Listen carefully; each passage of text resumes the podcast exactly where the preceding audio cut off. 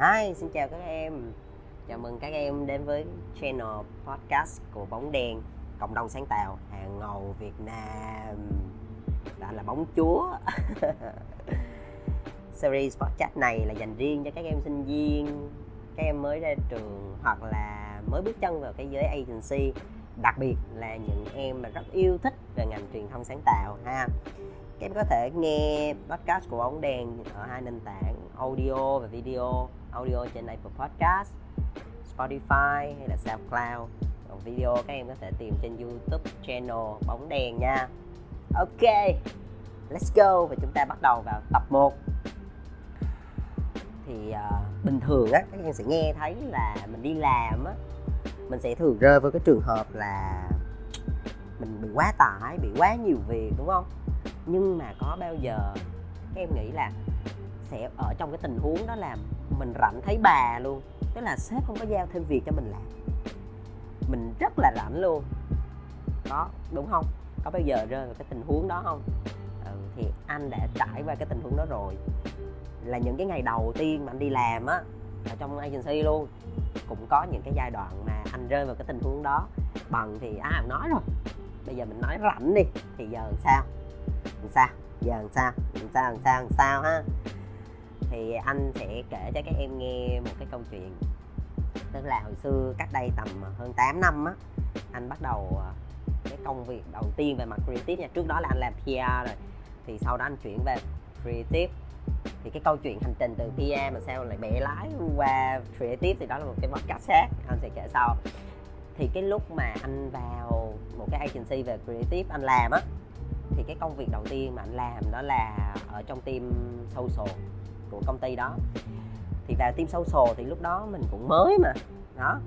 Cho nên là được giao cái nhiệm vụ đó là làm viết content cho Facebook nè uh, chạy quảng cáo Facebook nè uh, làm report trả lời fan inbox rồi tương tác với fan chỉ có thế thôi thì tức là chỉ có giao mỗi một cái project đó, bởi vì dù sao thì mình cũng mới mà, cũng đâu ai dám giao nhiều đâu.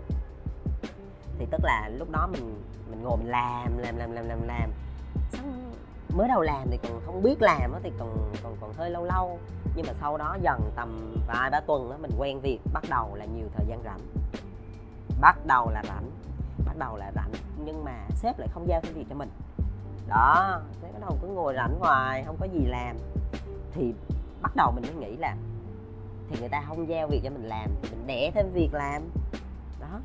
Thì mình mới nghĩ là thôi, không ai giao việc thì mình đẻ thêm việc thôi. Chứ có cái vấn đề gì đâu. Tuổi nhỏ làm việc nhỏ, tùy theo sức của mình. Đó. Thì lúc đó mình mới suy nghĩ là làm sao mà để vừa tăng thêm cái công việc cho mình mà vừa cũng không ảnh hưởng quá nhiều mà lại tăng thêm giá trị cho cái cái cái campaign đó. Thì lúc đó mình mới nghĩ là thôi, bây giờ mình cũng rảnh quá. Mình ngồi mình coi từng cái comment luôn, của fan á. Bắt đầu mình vô mình reply từng cái một. Ai mà thẻ ai cầm thì mình thẻ ai cầm lại. Ai khen thì mình cảm ơn, mình khen. Ai đặt câu hỏi thì mình cũng trả lời.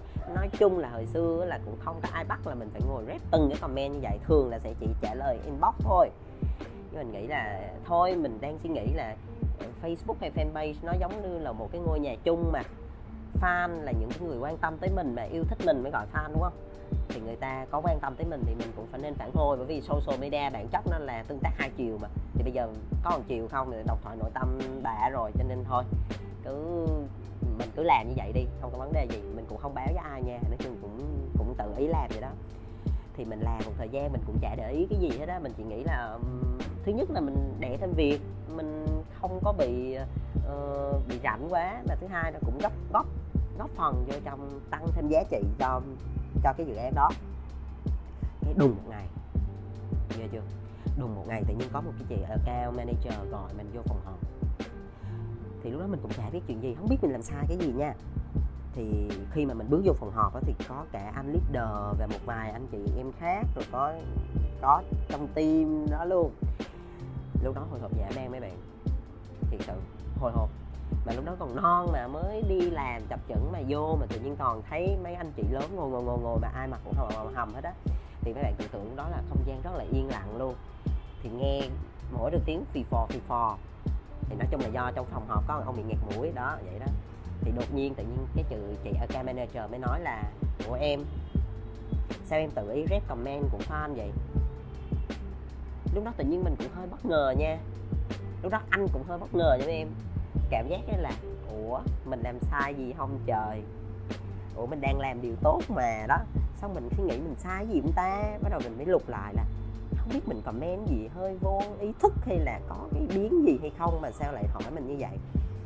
Nói chung là mình cũng không biết trả lời sao, mình cứ bị run nữa, xong mình cứ à ùm à ùm xong cái đùng cái tự nhiên chị ở cao manager cái bật cười, mới nói là sao im im làm không cho ai biết hết trơn á. Xong cái sáng nay khách hàng gửi mail khen quá trời kìa. Họ lúc đó nó thở phào nhẹ nhõm, kiểu hết hồn chim én cái chén còn nguyên đó các bạn.